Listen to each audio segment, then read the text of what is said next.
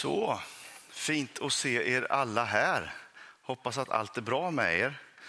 Ehm, själv har jag haft en skön semester, varit både hemma och borta. Eh, ehm, och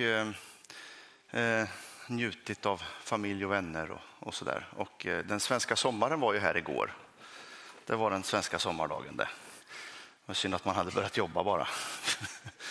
Så man missade sommaren i år. Men eh, jag fick värme, jag har varit i Spanien och, och gottat mig så det är inget synd om mig.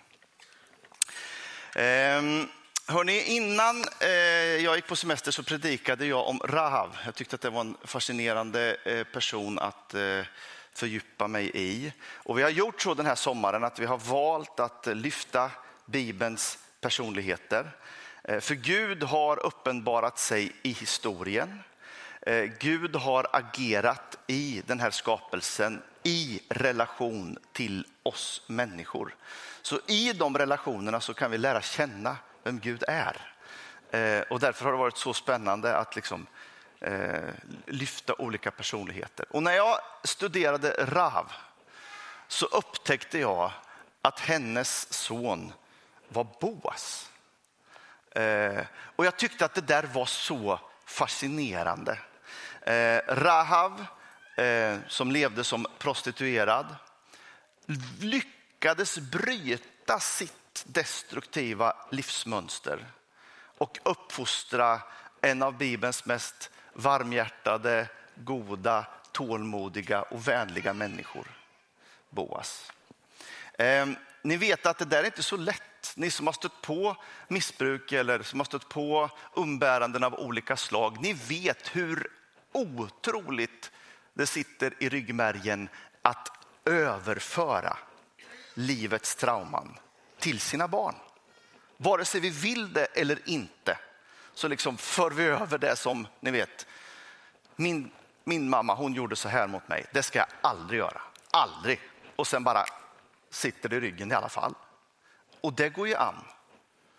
Om det är liksom vanligt. Men när det är ovanligt, våld, missbruk, utnyttjande.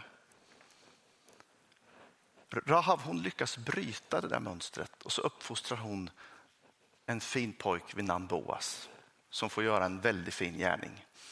Eh, och honom ska jag, ska jag predika lite om idag.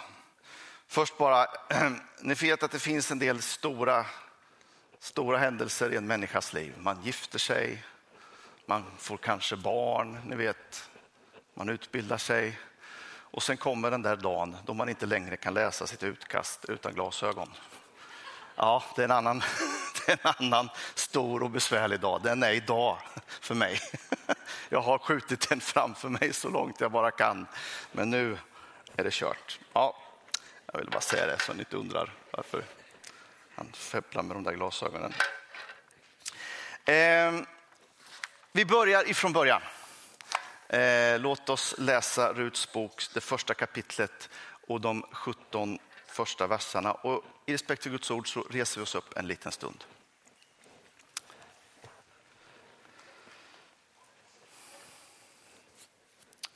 På den tid då Israel styrdes av domare blev det en gång hungersnöd i landet. En man från Betlehem i Juda utvandrade då med sin hustru och sina två söner till Moab för att bo där en tid. Han hette Elimelek och hans hustru hette Nomi och hans båda söner Machlon och Kiljon. De var båda efratiter från Betlehem i Juda och de kom nu till Moab och stannade där. Men Elimelek, Nomis make, dog och hon blev lämnad ensam med sina två söner. Dessa tog sig moabitiska hustrur, den ena hette Orpa och den andra Rut. När de hade levt där i ett tiotal år så dog också Maklon och Kiljon så att Nomi stod helt ensam, utan söner och utan man. Då bröt hon upp tillsammans med sina svärdöttrar för att vända hem från Moab. Där hade hon nämligen fått höra att Herren hade tagit sig an sitt folk och gett det bröd. Så hon lämnade den plats där hon hade bott och hennes två svärdöttrar följde henne. Men medan de på väg mot Juda så sa Nomet till sina sonhustrur, vänd nu hem till era mödrar, båda två. Må Herren visa trofasthet mot er, liksom ni har gjort mot våra döda och mot mig. Må han ge er båda ett liv i trygghet med hem och make och sedan kysste hon dem till avsked. Men de började gråta högljutt och sa nej, vi följer med dig tillbaka till ditt folk. Men Nomi svarade, vänd tillbaka mina döttrar, varför skulle ni följa mig? Jag föder aldrig mer söner som kan bli män åt er. Gå tillbaka, jag är för gammal för att gifta om mig. Om jag trodde att jag ännu kunde hoppas och redan i natt gav mig åt en man och rent av födde söner, skulle ni då vänta på dem tills de var vuxna? Skulle ni för deras skull stänga er inne utan någon man? Nej, mina döttrar, min lott är mycket bittrare än er. Herrens hand har slagit mig. Och då började de gråta igen och Orpa kysste sin svärmor till avsked. Men Rut kunde inte skiljas från henne och Nomi sa du ser att din svägerska vänder tillbaka till sitt folk och till sin Gud. Följ med henne tillbaka. Men Rut svarade, tvinga mig inte att överge dig och vända tillbaka. Dit du går, går också jag. Och där du stannar, där stannar jag. Ditt folk är mitt folk och din Gud är min Gud. Där du dör vill jag dö och där vill jag bli begraven. Herren må göra mig vad som helst. Endast döden ska skilja oss åt. Amen. Herre, vi ber att du ska välsigna ditt ord, vi ber att du ska tala till oss idag den här förmiddagen. Tack för att du har stämt möte med oss. Du vill uppmuntra oss och vägleda oss var och en. Gör oss öppna för ditt ord idag. Heligande, jag ber. Amen. Amen. Varsågod och sitt.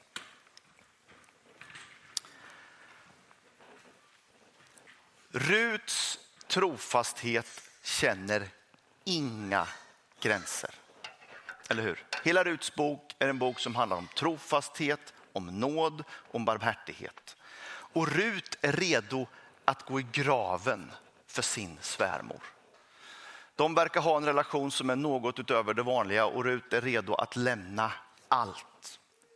Och just nu är inte Nomi den härligaste av personer att vara med. Hennes bitterhet, hennes, hennes liksom sorg, hennes saknad, den är total. Gud har slagit mig, säger hon. Hon utvandrade hungrig, förmögen, fick sälja allt hon hade med sin man, bosätta sig i ett annat land och där blir hon utblottad. Hennes man dör, hennes båda söner dör och nu finns det ingenting kvar. Kalla mig inte Nomi den ljuva, skriver hon lite längre ner i första kapitlet. Kalla mig Mara den bittra, ty den väldige har gjort livet bittert bittert för mig. Rikt drog jag bort, men tomhet har Herren låtit mig komma tillbaka. Varför kallar ni mig Nomi då Herren har vittnat mot mig, då den väldige har dömt mig så hårt? Där har ni en kvinna som upplever svåra umbäranden. Så vi har alltså två utsatta kvinnor på flykt. I en tid då kvinnans liv värderas mycket lågt. Allt hade tagits ifrån dem. Jag undrar om många av våra invandrande vänner känner igen sig i den här berättelsen. Kanske hade man rikedom nog, utbildning nog att ta sig ur kriget, att ta sig bort från hungersnöden, att ta sig från klimatförändringarna. Tvingades sälja allt och så komma hit och börja om från noll. Och utöver det så är deras män döda. De har ingenting. De beger sig iväg, en hem och en på väg bort. Men båda är lika lottlösa i det här livet. Idag väljer jag att läsa Rut väldigt symboliskt. På teologspråk så kallas det att man ägnar sig åt typologisk läsning. Där Rut är en symbol för församlingen. Där Nomi får vara en representant för Israel och där Boas är Kristus. Eh, jag tror att man kan läsa texten så. Det är så jag väljer att förhålla mig till den idag i alla fall. Nu ska vi ha en liten kurs i uråldrig judiskt försäkringssystem. För det krävs nämligen att ha lite kläm på hur Försäkringskassan funkade på den här tiden om man ska ha koll på berättelsen. Eh, en kvinna kunde nämligen inte äga någonting. Allt man hade, all tillgång man hade, den var knuten till hennes man. Eller om man hade söner så kunde sönerna äga familjens mark. Men utan man och utan söner så blev marken tagen ifrån dig. Du blev ett fattighjon, du blev utsatt, du blev liksom satt på undantag på en gång. Så obarmhärtigt var det. Men sen var det också så att man var medveten om att all mark tillhörde Gud.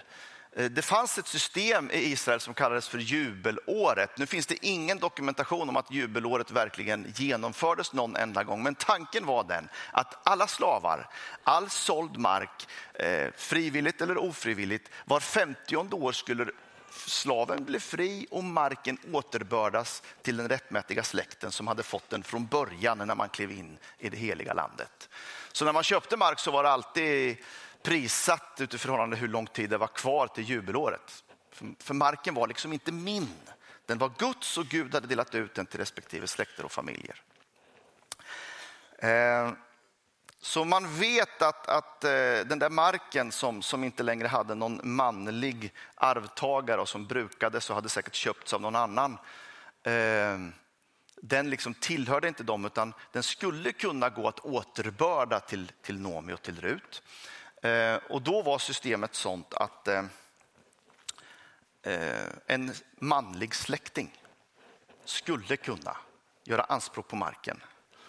Och då var det så att med marken kom också eventuella änkor som man fick ta sig dem till hustrur för att kunna ge dem söner så att familjen skulle kunna fortsätta att leva och bruka marken. Lite omständigt, lite bökigt. Eh, vi kan tycka att det är märkligt. Men så var systemet på den tiden. Mark och familj hörde tätt ihop för att kunna klara överlevnaden. Så när Nomi och Rut kommer hem, eller när Nomi kommer hem och Rut kommer bort, då är de fattiga, de är helt beroende av allmosor eller att någon släkting vill förbarma sig över dem. Lagen gav alla fattiga rätt att plocka spillhavre vid skördetid. Och det var på det sättet Rut mötte Boas. Tycke uppstår och Boas blir Ruts återlösare och i förlängningen också Nomis återlösare. Han för dem tillbaka till deras mark, han för dem tillbaka till deras rättmätiga status som hemmansägare och eh, att de, han löser dem ur fattigdomen. Det finns något rättrådigt och barmhärtigt över Boas agerande. Och jag tänker att vi kan lära oss någonting om Kristus om vi tänker att Boas är som någon sorts profetisk återspegling av det Jesus har gjort gentemot sin församling, det Jesus har gjort gentemot dig. Eh, och i förlängningen också gentemot hela Israels folk såklart.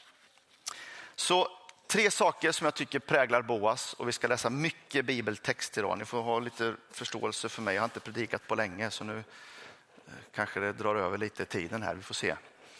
Eh, Boas är en person som ser på riktigt. Han inte bara betraktar utan han ser. Från det andra kapitlet, versen 8 till 13 så står det så här. Då sa Boas till Rut, hör på min dotter.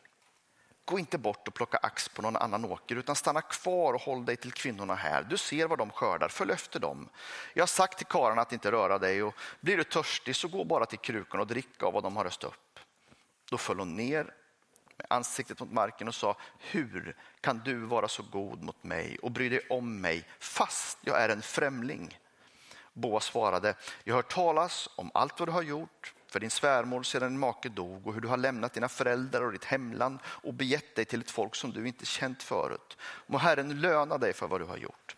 Ja, må Herren Israels Gud ge dig allt vad du förtjänar när du har kommit för att söka skydd under hans vingar. Du är mycket god mot mig, Herre, svarade Rut. Du har tröstat och uppmuntrat din tjänarinna fast jag är ringare än alla i din tjänst. Ryktet har gått före Rut. Hennes osjälviska gärning gentemot sin svärmor har berört Boas. Hennes utsatthet skapar medkänsla och han säger åt henne att vara kvar på hans marker. Han har sett henne. En av de allra vackraste titlar någon ger Gud i Bibeln är en annan utsatt, utstött kvinna, tycker jag. Det är Hagar. Ehm, vi ska inte gå in djupt i den berättelsen, men ni vet att Abraham och Sara kan inte få barn och då löste man det på den tiden ytterligare en liten försäkringskassekurs här då. Då fick man gå till sin slavinna och skaffa en, ett barn med den personen eh, och ta in det i familjegemenskapen. Hagar är Abrahams och Saras tjänarinna. Hon blir gravid. Och det, ni hör ju, det blir ju trassligt. Sara blir såklart avundsjuk och Hagar blir liksom lite stolt över det där att det är hon som ska föra släkten vidare. Och hon är rädd för Sara så hon flyr, hon lämnar hushållet. Hon blir en utstött. Eh, och där i en källa så ligger hon, ropar till Gud och en ängel möter Hagar. Och det står så här. Och ängeln sa, jag ska göra dina ättlingar mycket talrika, så talrika att ingen kan räkna dem.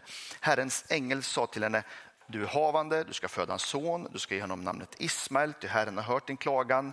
Mer vildåsna än människa ska han vara och han ska slåss mot alla och alla mot honom. Öster om alla sina bröder ska han bo.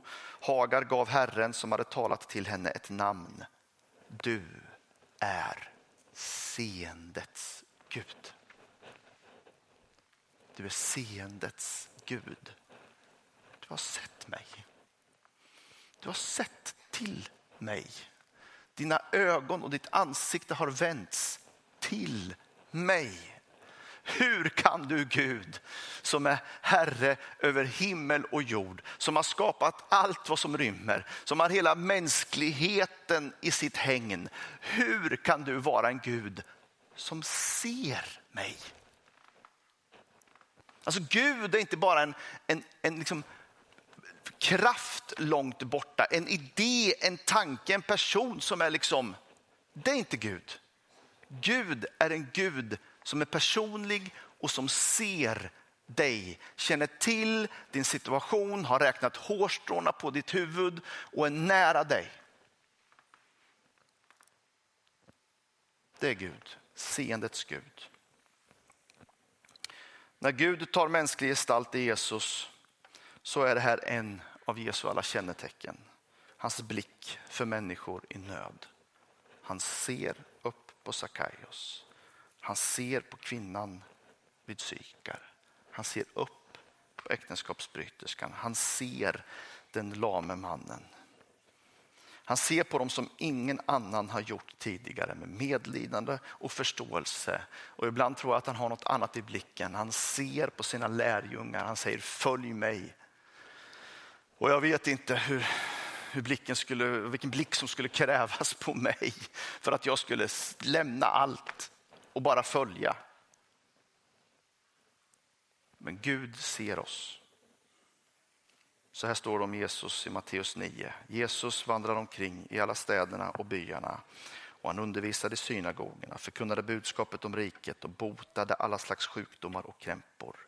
När han såg människorna fylldes han av medlidande med dem, för de var illa medfarna och hjälplösa som får utan herde. Jag vet inte vad du är i livet. Jag vet inte vad du har råkat ut för.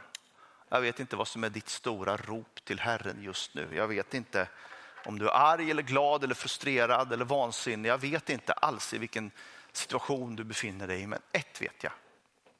Gud ser dig. Han ser dig. Han har sitt ansikte vänt mot dig. Han har sitt engagemang vänt mot dig och han vill vara dig nära.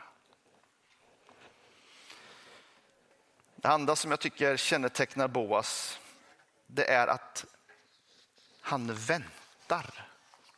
Det är som att han uttrycker i sitt agerande en enorm respekt och visar Rut den integritet hon behöver. Därför han väntar på henne. Vi läser från det andra kapitlet, verser 20 till 23. När när Rut kommer hem och berättar om, om hur Boas agerar så säger Nomi, må Herren välsigna honom, sa Nomi. Herren som i sin trofasthet inte har övergett, sig, övergett vare sig de levande eller de döda. Och hon tillade, den mannen står oss nära, han är en av våra skyldemän. Rut, moabitiskan, fortsatte, Boas sa också att jag skulle hålla mig i närheten av hans folk tills de är färdiga med hela skörden. Det är bra att du går bland kvinnorna på Boas åker, svarade Nomi. För på en annan åker så kunde du bli antastad.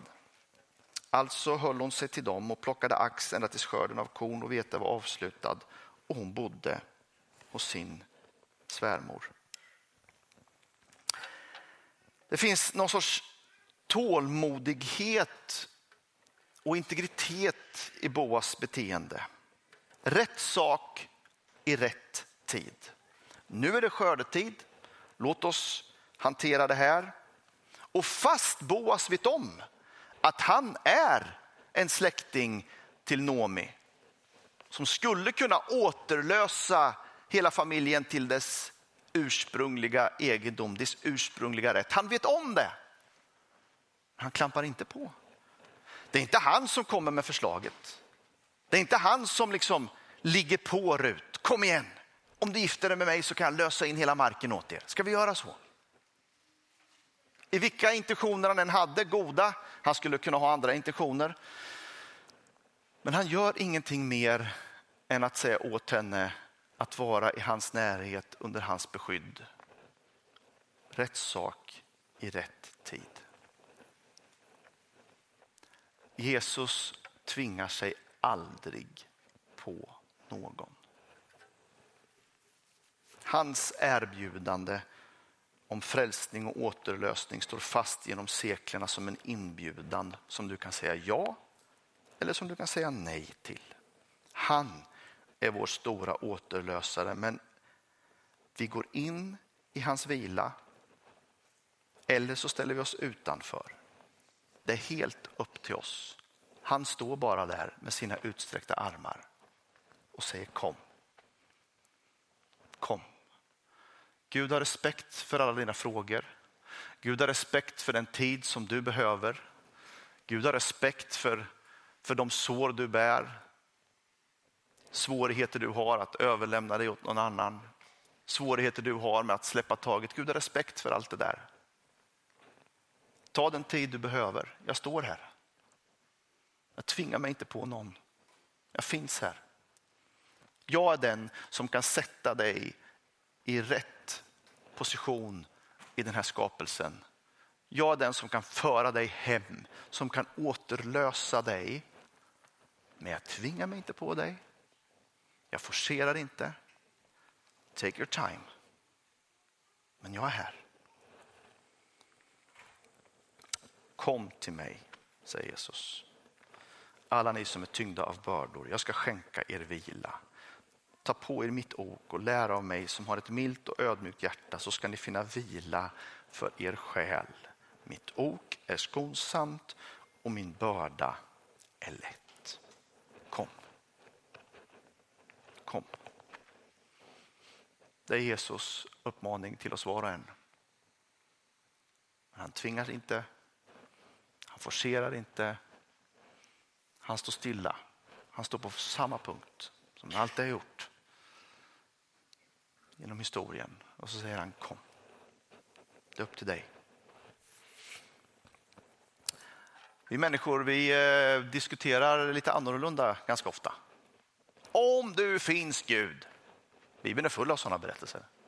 Om det är du som går där ute Jesus, så se åt mig att komma gåendes på vattnet. Om du finns, så ge mig det här tecknet. Om det är du som lever så ska du. Kom, säger Jesus.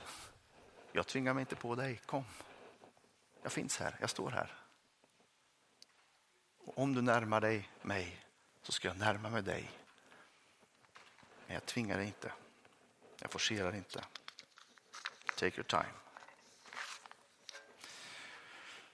Och så kommer då den där, det där momentet då, då Boas faktiskt på riktigt tar sig an Rut. Och det står så här, det är när skördetiden är slut och Boas är nöjd över årets skörd. Det har visat sig vara en god skörd tror jag, därför att det står om honom i Rut 3, versen 7-11. Att när Boas hade ätit och druckit gick han glad och nöjd och la sig intill sädeshögen. Då smög hon sig dit och lyfte på täcket vid fotändan och la sig. Men mitt i natten får Boas upp och trevade omkring sig och märkte att det låg en kvinna hos honom. Vem är du? frågade han. Jag är Rut, din tjänarinna, sa hon. Bred ut din mantel över mig, du är min skyldeman. Han sa, Herren välsigne dig min dotter.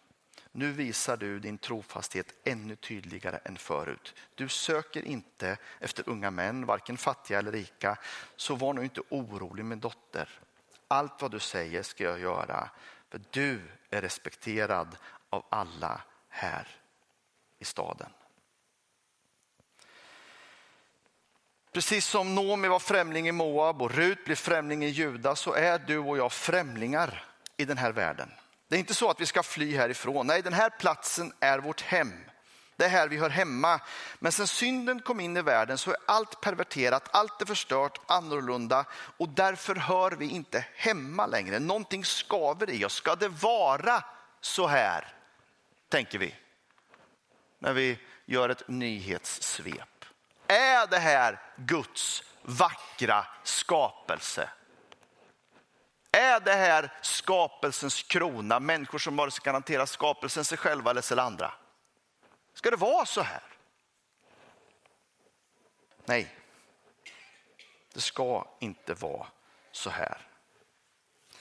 Vi har vårt hem hos Gud och precis som Boas gav Rut och Nomi tillbaka deras land så återlöser Jesus dig och mig och gör oss medborgare i ett annat rike. Vi tillhör Guds rike. Det är någonting annat.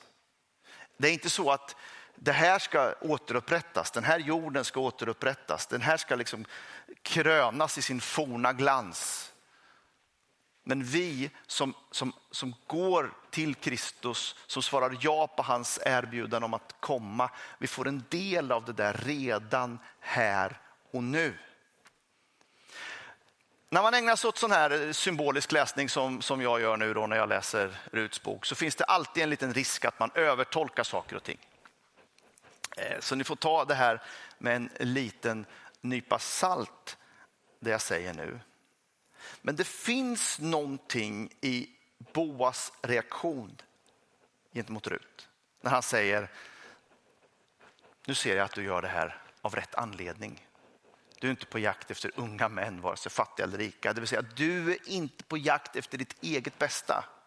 Du är på jakt efter din svärmors bästa, efter er släkts bästa. Du har högre syfte med det du gör än bara att liksom tillfredsställa dig själv. Och jag tänker att det finns en nyckel här i att förstå frälsningen.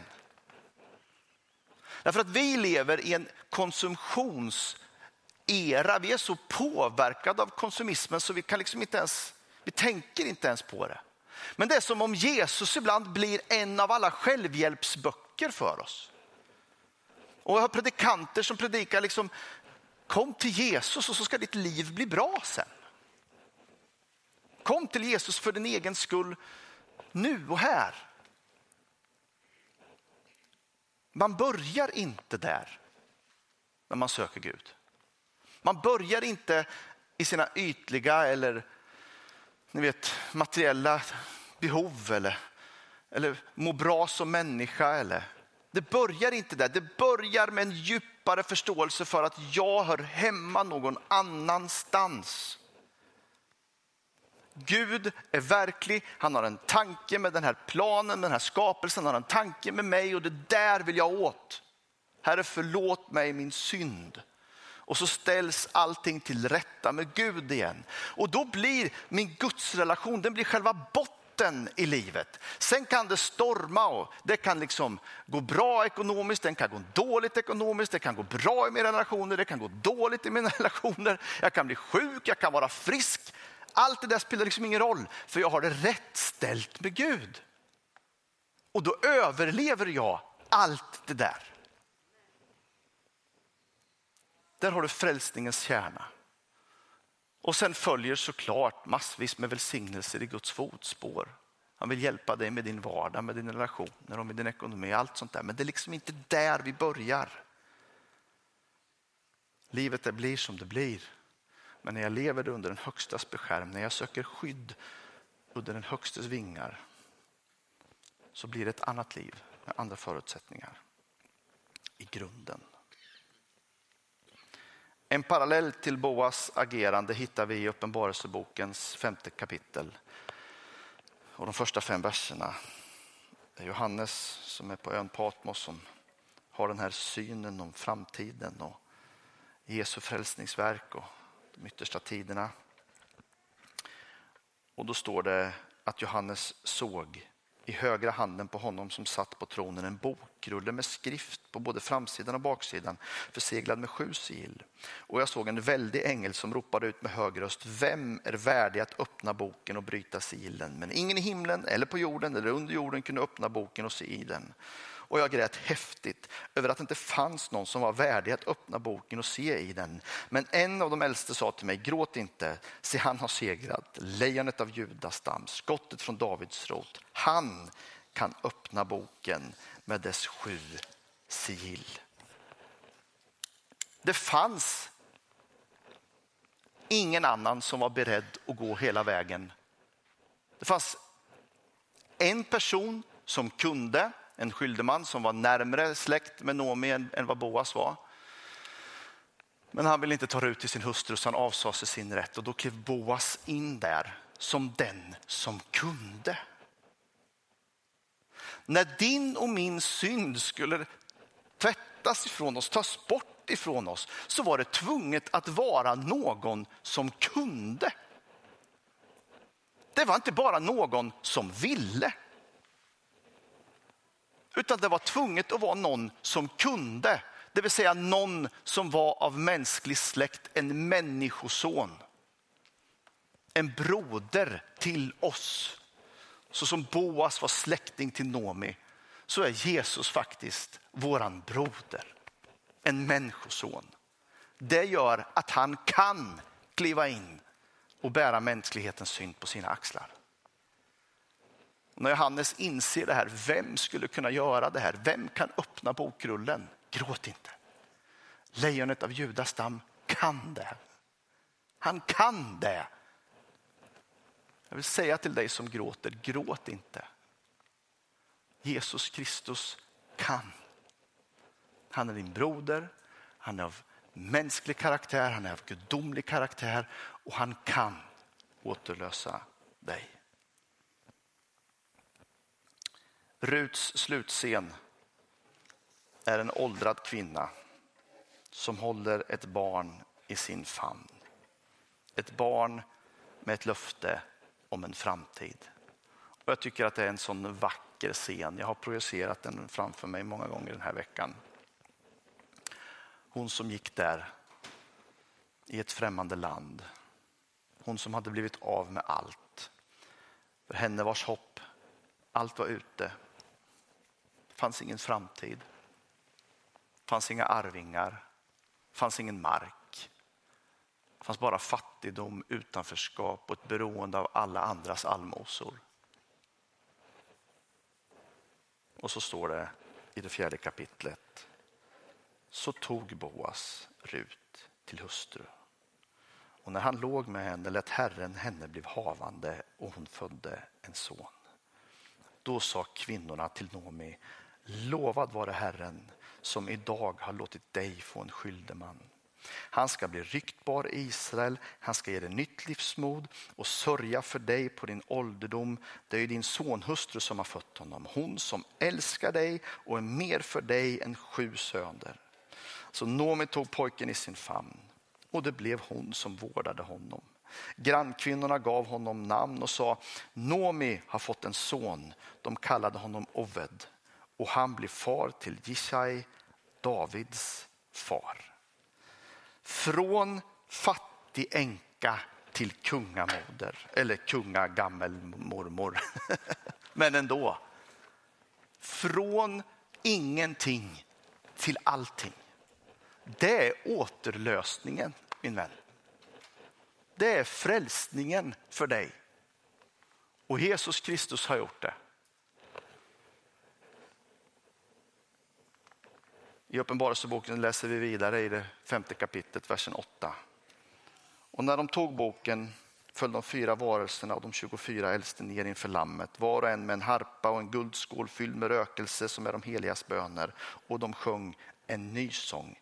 Du är värdig att ta boken och bryta dess sigill. Du har blivit slaktad och med ditt blod har du friköpt åt Gud människor av alla stammar och språk och länder och folk och du har gjort dem till ett kungadöme åt vår Gud, till präster åt honom och de ska vara kungar på jorden.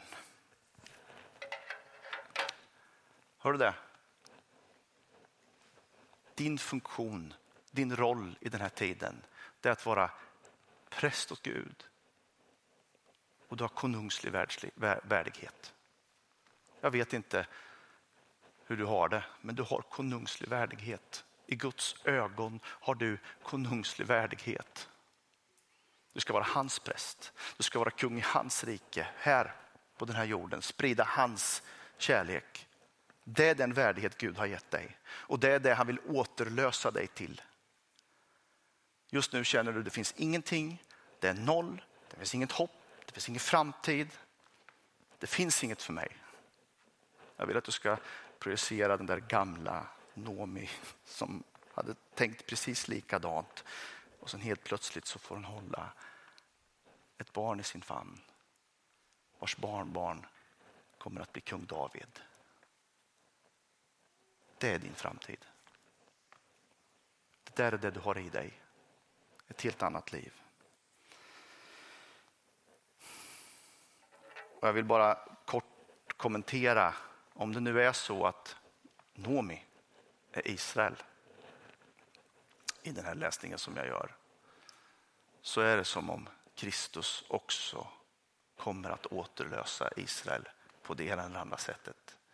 Det är samma brottningskamp som Paulus har i Romarbrevet. Gud kommer att ta hand om sitt folk genom Jesus Kristus.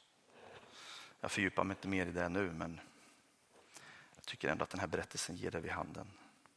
Kanske läser jag in återigen för mycket i texten om Boas och Rut, men det finns en liten passage som jag vill avsluta med i det andra kapitlet.